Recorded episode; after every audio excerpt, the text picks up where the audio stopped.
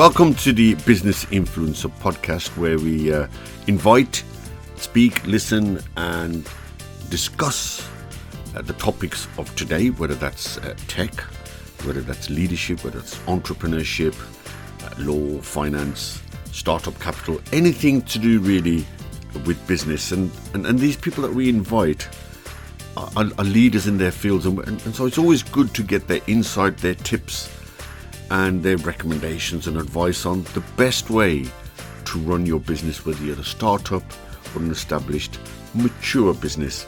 And of course, if you do enjoy what you listen to, and for those of you watch it on YouTube and you like what you see, uh, please, um, it'd be great if you could recommend and review the podcast. Um, and don't forget, uh, the podcast is a channel that belongs to the Business Influencer pod, uh, Business Influencer magazine, uh, which you can obviously subscribe for a mere one pound a month. Uh, enjoy and uh, look forward to catching you on the other side.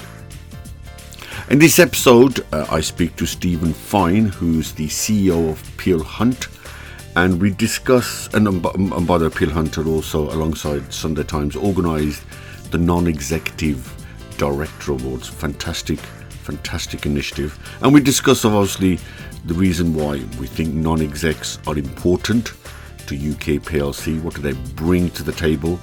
And of course, um, I spoke to Steven a couple of years ago. I think it was just the start of COVID.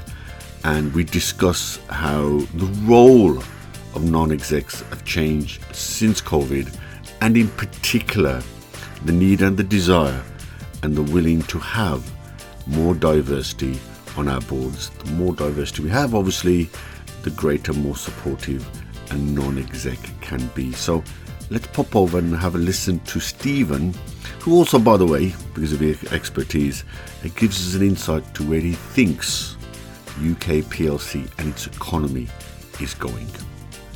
Have a listen.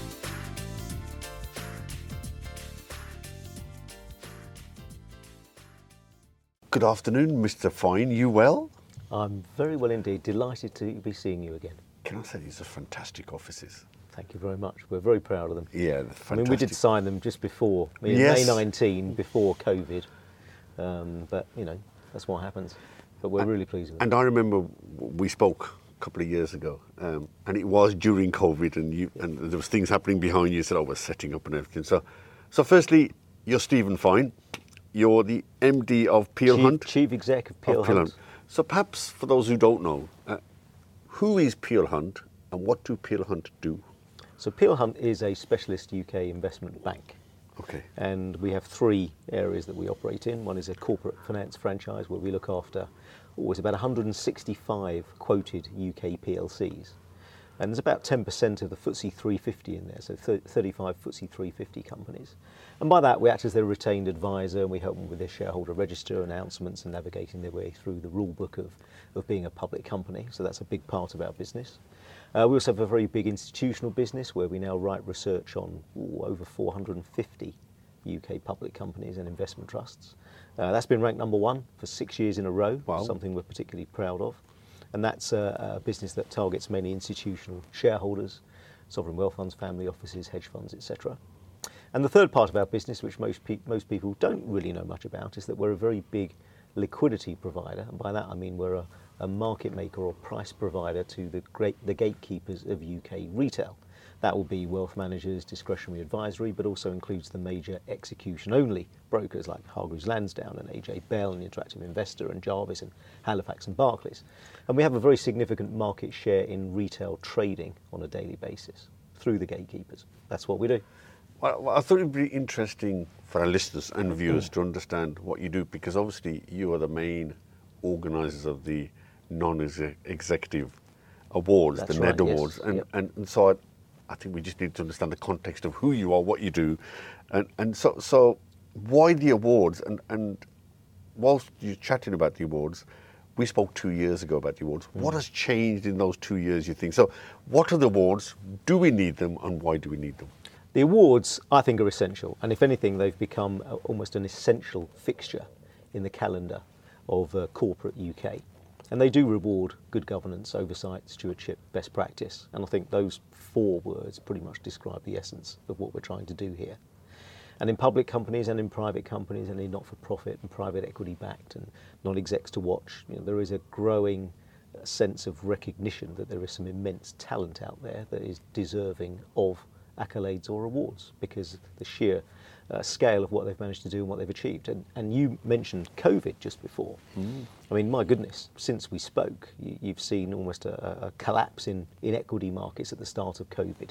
You had companies that were had an urgent need for funding. Then you had companies that were preventative. Then you had companies that were perhaps opportunistic. And the private markets shut and the public markets stayed open. And then suddenly debt became a big feature, and then businesses were closed for several months. They'd never seen that before. Boards were having to deal with an unprecedented number of issues, an unprecedented number of times. So I think since then an awful lot has happened, notwithstanding the overall countrywide governance that we've seen turn on its head yeah. uh, in the last few weeks or months or so. So, so, so for those who are trying to understand the difference, so a company has a set of executives who run it day yes. to day. Then there's an oversight by a board of what we call non-execs. So these yes. are the people who don't work day to day. Yes. They provide then, we hope, the scrutiny, the support, and any advice that the execs may need to reach whatever they've all agreed is the business plan. Correct. It's effectively a mechanism for challenge, which I think is a really important word. Why are you doing that? Or explain that one to me, please, and have you thought about this? But also, just as importantly, support understand that seems to make sense. Have you considered this aspect of it? Might be interesting to look at that. That's that's the non-exec capacity. And and, and I think and it's changed and we'll chat about it, but originally the non the non-exec directors were there acting behalf of the shareholders or the owners of the business. So the general sentiment used to be that they would be sitting there and driving the execs to deliver the best performance so that they're, whoever they're representing, which are the shareholders, mm. get a maximum return. And that was what it used to be. But of course, the world has changed. And of course, when you look at the awards, your awards are lots of different categories. So, and some of those categories don't represent bottom line performance driven. I might argue slightly differently. I think it okay. used to be the execs drove the business. Okay. And the non-execs were nowhere near, in my view, as influential as they are now. Okay. And I think that's a feature since the global financial crisis.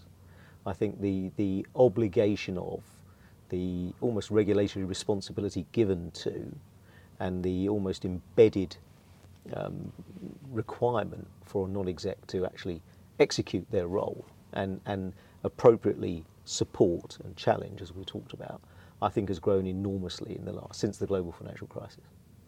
And and how has it changed? Well, actually, before I ask that question, so just give us some of the categories that we have in the awards. So, so in the awards, we have we have the um, FTSE All Share, we have the FTSE AIM, we have the FTSE 100, we have the not-for-profit, we have the private equity-backed, we have a Dame Helen Alexander Ned to Watch, um, and then we also have a Judges Award for Lifetime Achievement. So the rationale you told me last time we spoke, Steven, was that yes, there's lots of award ceremonies out there that you know, the best CEO, the best, the, the best company, best business, best international. But the gap you saw was actually those bunch of people that sit out of the limelight, yes. who sit there and are actually instrumental in driving the business forward by scrutinizing, by supporting, by advising. And some of these people are so key but out of sight, that was where you saw the gap that these people ought to be acknowledged for two reasons. One, they do a damn good job. Secondly, it encourages pipeline. And thirdly, it attracts the best talent that would say, well, actually, we should be doing some of this as well. Yes, no, I, I think that's right. But very often, uh, non-execs are what you might call unsung heroes. They're not. They don't have their names up in lights. That's right. I mean, the chair probably to a slightly different extent. Uh, and after all, you know, I'm, I'm, chief executive of a public company. I have a boss. Um, that is the chairman of our company, Lucinda Riches. Uh, and I'm accountable to her, who runs the board, of which I'm a member of, and I'm, I'm charged with executing the strategy of the board and everything else that, that goes that, that goes with it. So I have to be therefore accountable. But I think for the board themselves and the non-execs, you know, there is a, the, the amount of the sheer weight of uh, requirement has increased significantly. You know, risk risk committees, audit committees, remuneration committees. Yeah. You know, this has suddenly become a, a very big feature, particularly in, in the world of public companies.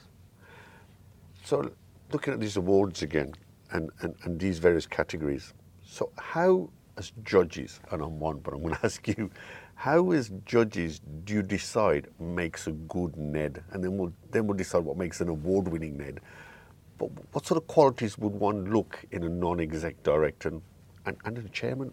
So, what, what sort of qualities would you, as a judge, be looking for? The relationship that execs have with their board, I think, is absolutely crucial. So there's a there's a personality aspect to this. There's a, a willingness or a recognition or an, or an understanding of what the exec is going through because they may have had that experience in their own past. Um, plus, also the independence of thought, and, and, and a key word that I think we rely a lot on now the diversity of thought is not just from the background that an individual may have, it may just be from that person's background as well. Uh, so all that diversity of thought brings different opinions, different perspectives, different viewpoints, which can help shape, mould, and change and influence, you know, how an exec team might act or stop them acting. So I think for all of those reasons, that's that's sort of what you look for. That's how a well-functioning board operates. And a chair, what sort of qualities would you look for a chair and to sort of say that's an award winning chair?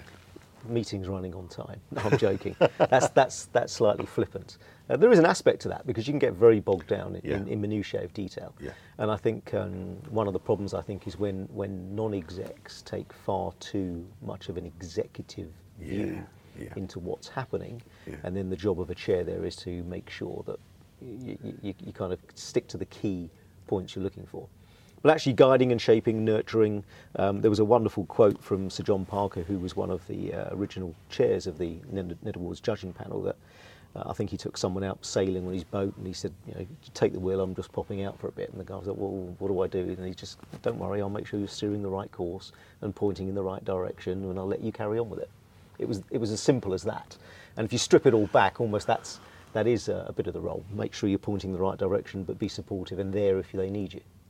And, and as a judge, would you say when you're looking at the performance of a NED or a, ju- uh, or or a chair that you say, well, actually, one of their main functions is market performance and profit. So, how much do numbers play a role? Um, I think it's probably important to recognise the fact that there are multiple stakeholders in any business. Yeah. And it's not just about the numbers and the profit. After all, one of our categories is a not-for-profit category. Yeah, that's right.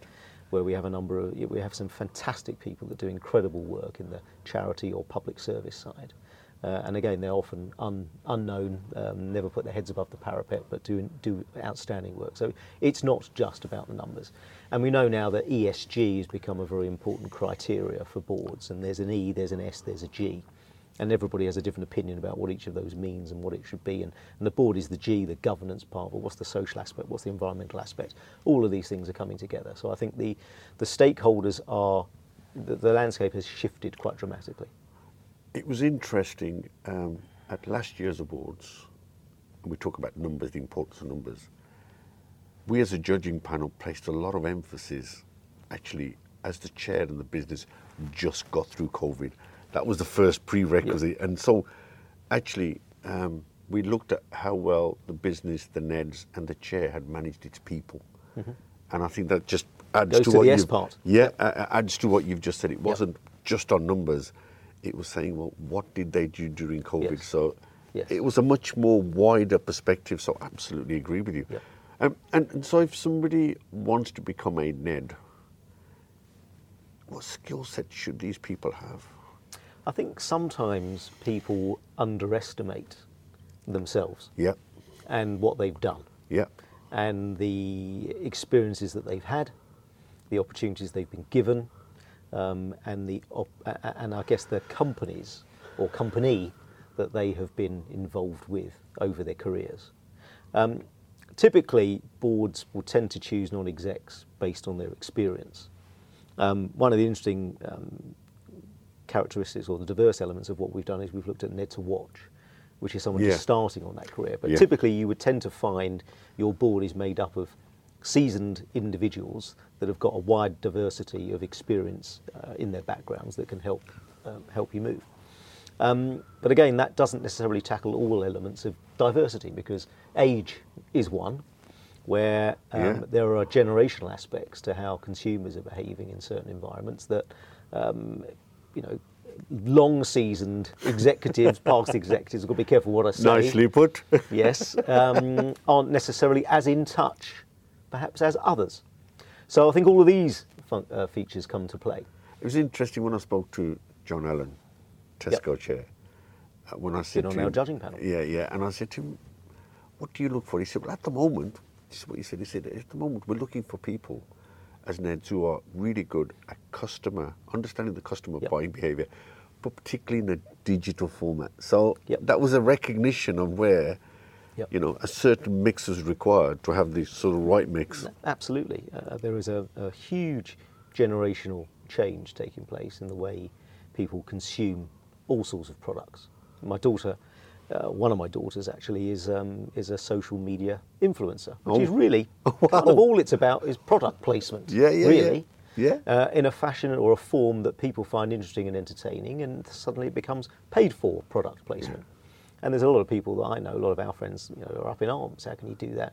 Exploiting people and this, that, and the other. Well, no, it, it- the world has changed. It's moved on. It's never going back to where it was. This is a taste of the future of how things are going to be. And I think many companies have recognised that. I think boards have to recognise that because there is a, you know, quite a substantial shift in the way consumption does take place. As someone who watches the markets, as someone who understands the way markets move because of compositions of, of boards, it has become just as important of who your chair is mm-hmm. as it is of the chief exec. I mean, price, market prices and share prices move.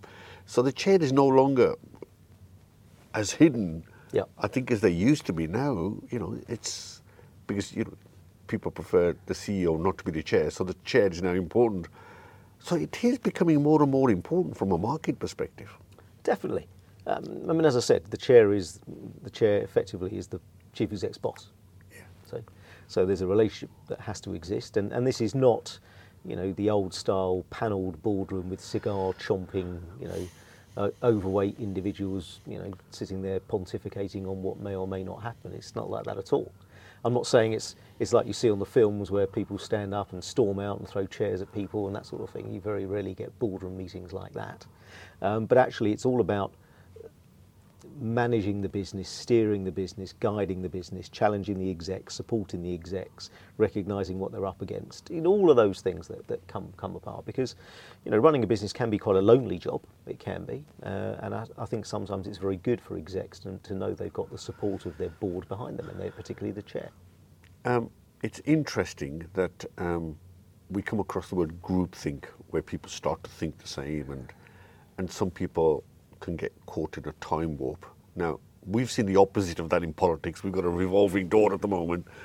But what typically do you think is the tenure of a Ned before they really should move on, and and and, and maybe Look, there's there are academic treatises written on this sort of thing, and you get Yeah. the nine-year Yeah. um, period, and then you get a point system: two for a chair, one for a ned. yeah. Um, I- kind of agree with a lot of that, but I also think that there are certain individuals that are, that have so much to give, and so much of a desire to to give up what they have learnt and understood mm-hmm. for the benefit of the execs that they're working with. That's you know, I, I don't see any reason why, in certain circumstances, there should be necessarily a time limit. We have a lot of shareholder services firms, ISS and, and uh, etc., but um, who, who, who look very rigorously at some of these areas and, and provide their own challenge. And absolutely, they're right to provide challenge. But there are always reasons I think that companies can robustly defend certain individuals, not in all circumstances. So, in, in, in terms of now people wanting to get onto it, but because we hear about there's a, particularly from diversity perspective, there's, a, a problem with pipeline. And people say, we're not bringing the right people across. So, how, how, how can we encourage people to start looking? I, I get a lot of phone calls from people saying, I want to become a non-exec, Mm. non-exec. What's the best path for, what's the best route for them to become eventually then, uh, you know, a, a NED or maybe a FTSE one, but what's, the, is there a, is there a path they can follow? Is there something out there that helps Um, them get on that path? Look, I, I, I don't think there's any substitute for actual networking, Okay. um, meeting people, yeah, yeah, yeah. making it known that that's the sort of thing that you're quite interested in, broadening the, the context of, of organisations or people that you interact with, um, and also flagging it pretty damn clearly. You know, a plural role is something I'd be quite interested in doing. Um, there are recruitment agencies. There are Women on Boards, a sponsor of ours. Yeah. You know, who's been terrific. Um, but there are always agencies or organisations that you can go to that can help you.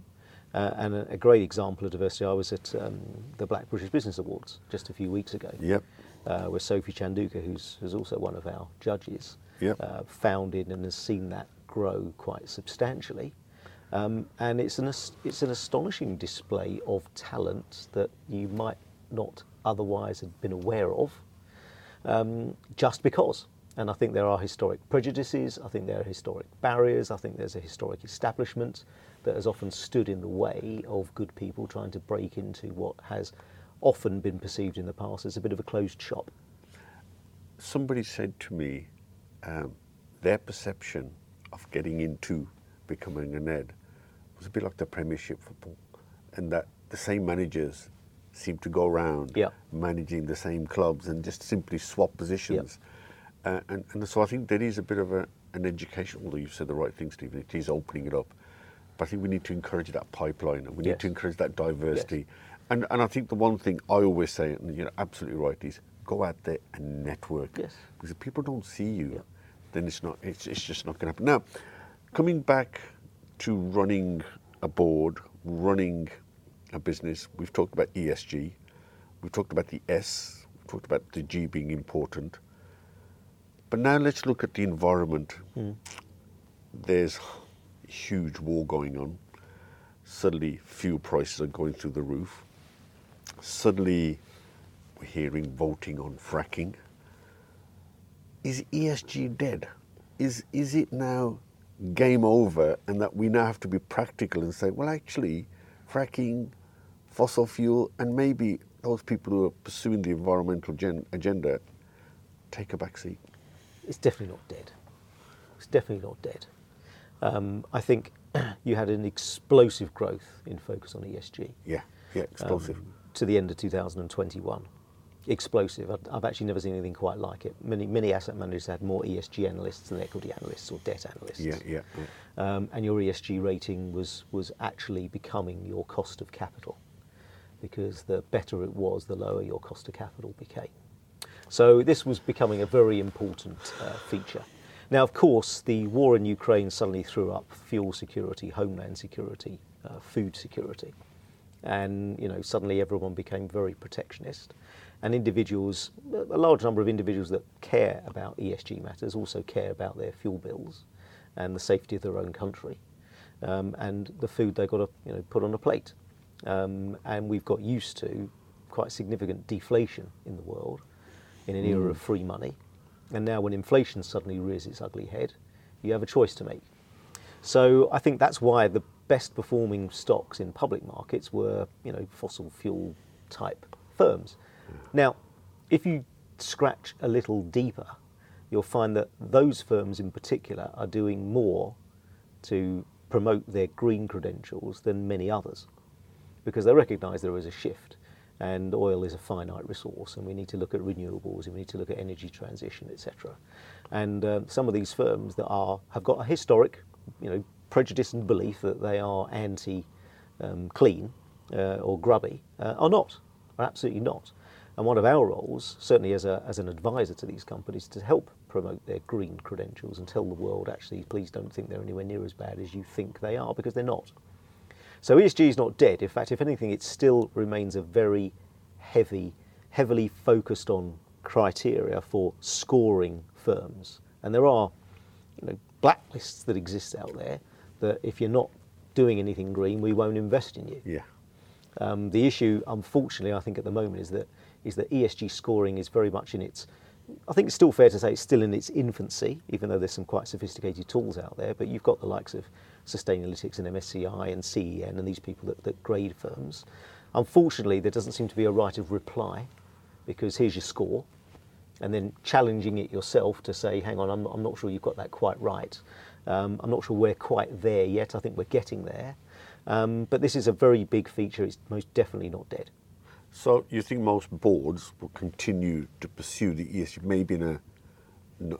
We're moving. We're moving from let's tick a box. Let's say we've got. Let's here's a slide in our deck. It's called ESG, and let's you know show everyone that we we do nice things. No, it's now embedded in what you do in every page that you publish.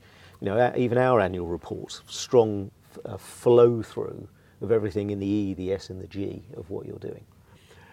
So we've spoken about what advice we can give to people who want to become a NED, um, and we think that's important because we want a diversity of a pipeline. Let's flip it the other way.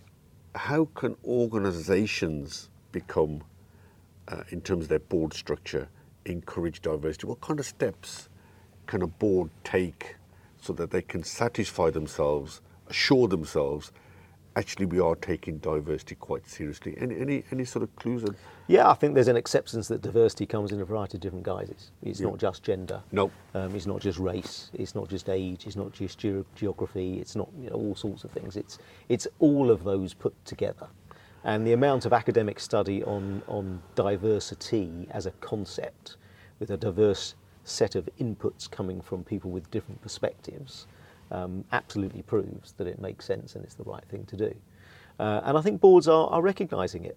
Um, the, the Hampton Alexander review, the, the, the 30% club, all of these things that have helped push gender diversity to start off with, because that's, I hate to say these words, it's very visible. Yeah. And then, of course, ethnic diversity yeah. is very visible. The I Parker Review. The Parker Review. I mean, look, I'm, I'm Jewish, but David Baddiel's book, Jews Don't Count. You can't see it, you don't know, but actually that's not necessarily diversity, although it probably should be. Yeah. But there, there are a number of inputs on diversity I think have become, you know, where it's very visible, have become a big feature to look at and to en- encourage.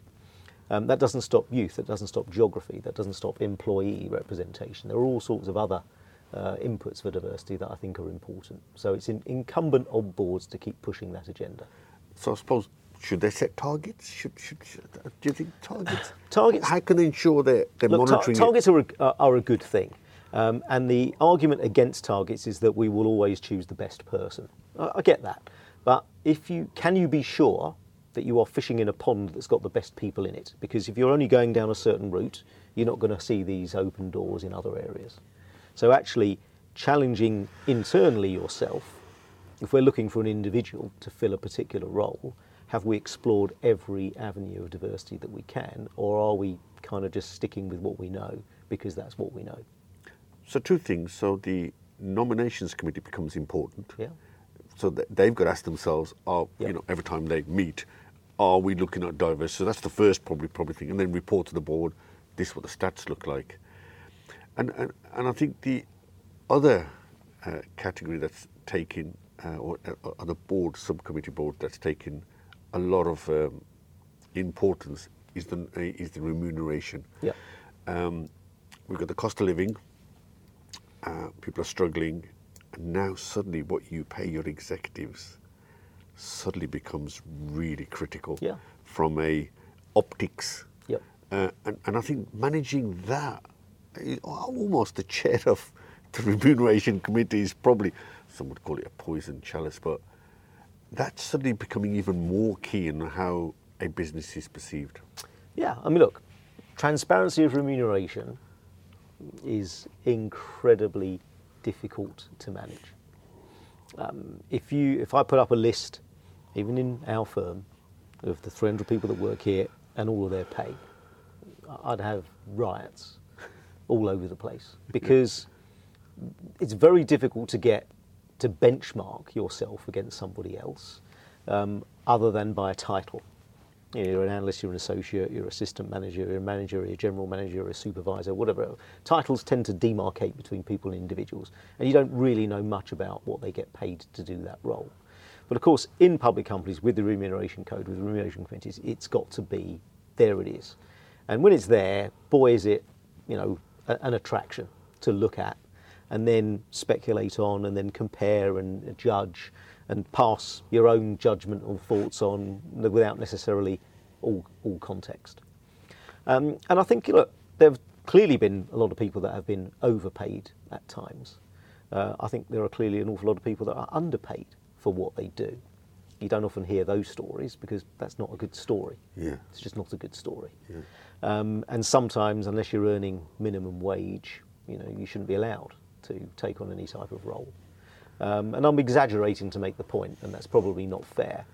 But I do think your point is right. Remuneration chair is, is, is difficult because there are such, uh, such an extraordinary strength of feeling um, that, ex- that can exist out there to excessive pay. And actually, you know, the problem is what is excessive is very, very difficult to, uh, to point to. So just, I mean, some of the things you're saying, you can see the range of skills that are required to be a Ned. They need to understand finance. So when the Yeah. finance committee reports, they need to have a bit of an understanding of the environment when it comes to norm, um, remuneration, because how you're perceived. I mean, that's very important. So you need people on the board who understand what's going on around them in terms of pay and cost of living. Um, we're talking about the nominations. They need to have an understanding of diversity and pipeline and succession planning and what the future looks like. And when you suddenly put that in the context of a global crisis all hmm. around the place, and then you take the fact that potentially, maybe not, but potentially there's a recession coming, so what steps do the non execs and execs do? You suddenly realize the value of the non execs and, the, and the range of skills. And that really adds to why you're doing the awards because suddenly as you talk through, you think, crikey, these are. These are and, and, and they often have difficult decisions to take. You Yeah. know, the chairman could be doing a bad job, so the SID yeah, has to be the person to tell the chairman they want them to go. The chief exec may doing, be doing a lousy job. The chair has got to tell the chief exec they've got to go. There's restructuring, all, change all over the place. So there's some tough decisions that also have to be made by boards about themselves and about the execs they're working with. it's an exciting journey to be in, Ned. It's um, it's a fantastic experience to sit with people with such brilliant business acumen, but comes with it responsibility. And anybody who sits on that board needs to understand they have a responsibility Yep. here. And if it all goes the wrong way, their head's on the chopping block as well as the exec. So, Absolutely. so I think when you take all of that into account, you can see the enormity of why when someone picks up a gong for being a Yep. great Ned, and those who are even finalists, it shows the kind of role they've played over what period of time, and that's why I think the awards are really, really important, particularly in a moment of crisis. Look, it's almost as simple as, you know, what's what's the number one concern a board will have for the next year? And I reckon over the last five years, there's been five completely different topics. Yeah, Um, you know, it's been it's been diversity, it's been equality, it's been debt over equity, it's been COVID. Now it's probably vulnerability, given the um, you know extraordinary dislocation of valuations that exist in public markets and the collapse in private market valuations, not least of which the the collapse in sterling versus other currencies. You know, suddenly there's all sorts of vulnerabilities out there: financial vulnerability, people vulnerability, firm-wide vulnerability. and it was interesting during COVID. I spoke to quite a few Neds on how their number one priority at that time was its people. Yeah. And and again, John Allan talked about how Tesco's dealt with it, and of course, one of the the big things businesses had to make a decision. Those who took furlough was if to return Yeah, it, when pay- to return if it, when, and yeah. business rates relief, all business and- bills, all these yeah, things. and, all these things had to be seen through a different set of optics, and that's where the role of the non-execs came in. Yep. and it was just an int- fascinating through. Now let's pick up something while I've got you here. The economy. Hmm. Let's pick up sterling. Let's pick up the stock markets. Let's pick up democracy globally. Um, are we going to see an American invasion where they snap all the British assets? Such, I've heard just this morning, today being 21st, Liz Truss went yesterday that sterling's gone down again a bit. I think I just spotted on the train. Is this is this the American invasion coming? Well, it's been happening for years. Um, it's been happening for years. If you look in financial services, the rise of uh, J.P. Morgan and Morgan Stanley, Bank of America, Goldman Sachs, at the expense of European banks who have retrenched to their core Yeah, markets, yeah. UK banks that have become a little uh, that have been accused of casino banking. You don't, you, you've got hardly any investment banking Yeah, correct. from UK houses, other than perhaps Barclays, a little bit of HSBC. So um, I think in financial services there is definitely a concern, not a, not a concern. There's a there's a, an awareness that actually the UK is cheap. Um, maybe it's cheap for a reason. Don't forget, 2016, we hung a big sign above the country saying we've just voted for something, leave us alone for a while while we figure out what we've done and what we're going to do about it. That led to quite a flood of foreign investors Yeah. from the UK back to their own home markets, a derating of UK public companies. Uh, which was mi- then mitigated and came back during the COVID period where public markets showed their true colours. But the era of free money, which has seemed to be changing, which I'll come back to, Yeah. threw this cheap money in the hands of private firms and private equity and allowed them to do financial engineering and take cheap companies off of public markets Yeah, and yeah. stay private for longer, uh, which led to further de-equitization. But um, I think that era of free money is finished. I think the change in interest rate, interest rate cycle is going to predicate quite a significant change in the boardrooms mm-hmm. around the UK and indeed around the world. And it's all predicated on the three words cost of capital. Because if your cost of capital goes up mm. and you're indebted, you've got to do something about it. And if your long term investors or if your private equity investors are funding from cheap money and they can't do that anymore, Yeah. and if your private equity portfolio holder has been playing pass the parcel with their other private equity friends uh, and they can't do that anymore, then the cycle is shifting and changing and turning. And I think a recently published Deloitte CFO study showed that most CFOs in FTSE 350 companies are far more focused on equity rather than debt. Now, the demise of public markets has long been talked about, but actually, this might mean we're at the start or the hinterland of something that might show a bit of a recovery towards those areas. I'm not saying that's going to start today, tomorrow, next week, next month, or maybe even next year. But actually, when you get a shift like we've seen with currency moves and cost of capital moves and price dislocation and concerns over debt and democracy and government action and Yeah. everything else that goes with it, you can't sit there and do nothing. As a board, you just can't go, okay, let's, let's, let's wait till the next board meeting and have a chat about it then. These are things that are here and now. And that's why I said vulnerability, I think, is probably one of the biggest items on a boardroom agenda for 2023.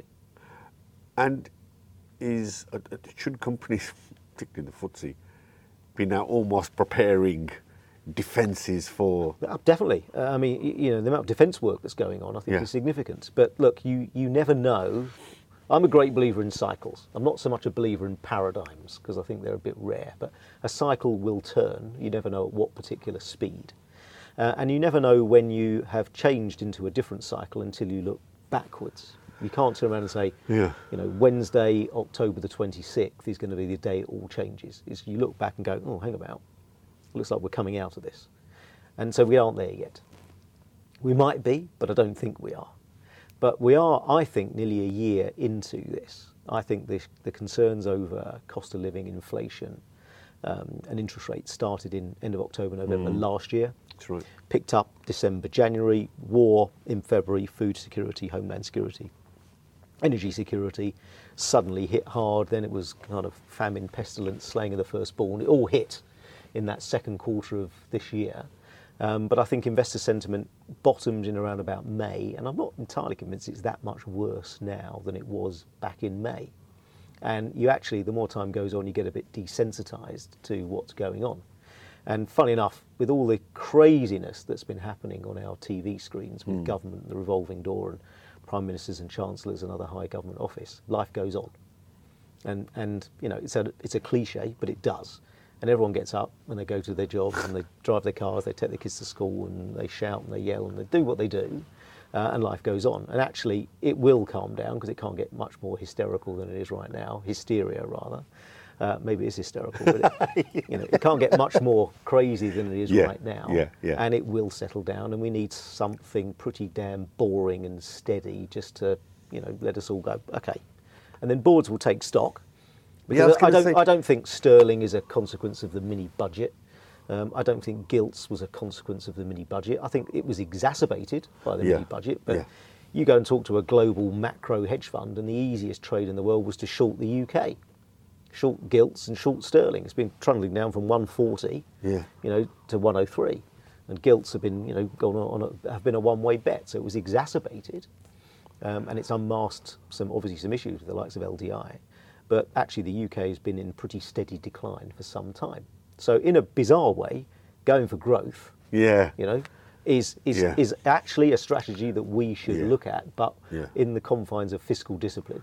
Yeah, yeah. I think that was the error, wasn't it? The Yeah. the, the principle, the strategy was great. It was just the tactical way they actually got round to delivering that strategy was what. Yeah.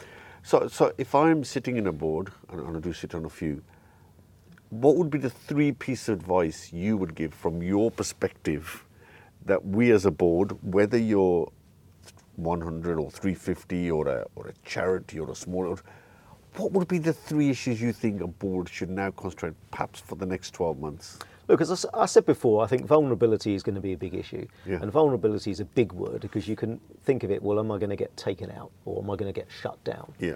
Um, but it also brings in financial vulnerability. How is our balance sheet? What's our debt to equity level? How are our people? You know, what, are- what are they thinking? Wander around, talk to them. You know, what do you see? What do you, what do you think of what we're up to here? You know, those sorts of questions. Competitive landscape Yeah. is really important, and then your positioning versus other, if you, if you depending on where, where you operate, versus international peers and how that sits. So I think all of those things come into that that concept of vulnerability, and then actually, what can you do about it? Have we got the right people? Have we got the right strategy? Final question I've got for you is Brexit happened, Trump came in, COVID came in, and all of those three things gave you a sense of deglobalization and more of a national agenda. Even through COVID, people- protecting their own territories. So is deglobalization a temporary thing, or is it because of digital we're now linked in so tight that actually we will always be going global? And if we're always going global, does that connect to ESG, which will always be there? Yeah, I think the answer to both those questions is yes. Um, you know, right now we've had a massive uh, period of inward focus Yeah. uh, because of what's happening to us as a country. Yeah. And yes, there's inflation, um, but actually there's been quite a significant amount of deflation in other areas Yeah. at the same time. You want to go buy TV, they're giving them away. Yeah. You know, cheap end clothes markets, you, you can still buy stuff very, very cheap. Um, the issue has been supply chains, and they're all temporary. Commodity prices have been coming down. Um, shipping costs have been coming Yeah, down. yeah. Gold price has not been rallying aggressively despite the spectre of potential inflation. So I think there are a lot of temporary issues out there. Uh, petrol price is now down at you know, in the 150s. It was at Yeah. 199 Yeah. uh, not that long ago. People don't really talk about that. It's not sensationalist enough. It's a bit of good news, and people don't like talking about good news. They like. We're a country that likes to moan. We're very good at it. We like to moan and complain. We're very good at it. Weather. Too hot, too cold. Too hot, it's too cold. Nothing's quite right. There's no Goldilocks here. It's just we like to moan, and and that's fine. Um, actually, sometimes though, you wish that people that do complain have got a solution rather than just telling you what the problem is in their minds. So, look, I, I think a lot of it is temporary, but I do believe you can't turn back globalization. You just can't. We're too interlinked with other economies. We'll do trade deals with other countries, and you know, Brexit may last for 100 years, it may last for another five, I don't know. Uh, but you can't turn back globalization. So I get a sense, finally, for somebody who looks at the markets from macro level, at different levels, I get a sense from you then, yeah, short term still looks a bit turbulent, but actually the long term looks good. Yeah. Look, I'm I'm naturally a glass half full Yeah. type of person. Yeah. Um, which you know, uh, there are reasons when sometimes you probably shouldn't be, but there is without question going to be some really tough times ahead, without question. And your heart goes out to the millions of people that are going to find life difficult because of this inflationary situation, um, job situation, energy situation, all those things. I do believe they are temporary, but it's not going to stop a lot of hardship for an awful lot of people. But actually, if you look at if, if we can get some stability in the governance of this country, and we've talked about boards a lot. You know, you want a stable board Mm. Yeah, running your yeah. company, you want a Yeah. stable government running your country. Then actually, there are an awful lot of things that we can be doing, that we are doing. The pace of regulatory reform, I think, has picked up massively. Doesn't mean we're entering an era of deregulation, but it means there's a pragmatic approach and a proportionist approach to what we can do as a country to help move towards more of a growth agenda, because that's what we need. Yeah, yeah. So we'll finish now with the awards. I think it's been a fantastic overview what makes a board click and how it sits in the macro environment. Nomination date deadline. 20th of November. So we've still got Get your nominations we've got the nominations in. Uh, I, I know there's a number flooding already, so it, it is a very very popular board ceremony. It is fantastic. March I think is when the Yep. ceremony happens. I've been to a few of them. Fantastic. The quality of the people in the room. And some great winners in the past, Yep. so we expect some great winners now.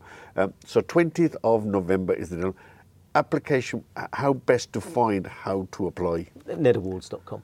Netawards.com. And uh, Or is it co- dot .co.uk? well, I never we'll know. it. one we'll of find those it. We'll, we'll find it. Ned Awards, and, and listen, we'll put it in the narrative anyway. Yeah, yeah. And um, listen, thank you very much, Steven. And uh, and once this podcast is finished, you're gonna have to tell me where to get those cheap cheap TV from. All right. Thank you very much. Thanks very much. Have a great Always day. pleasure. Thanks. Thank you. Cheers.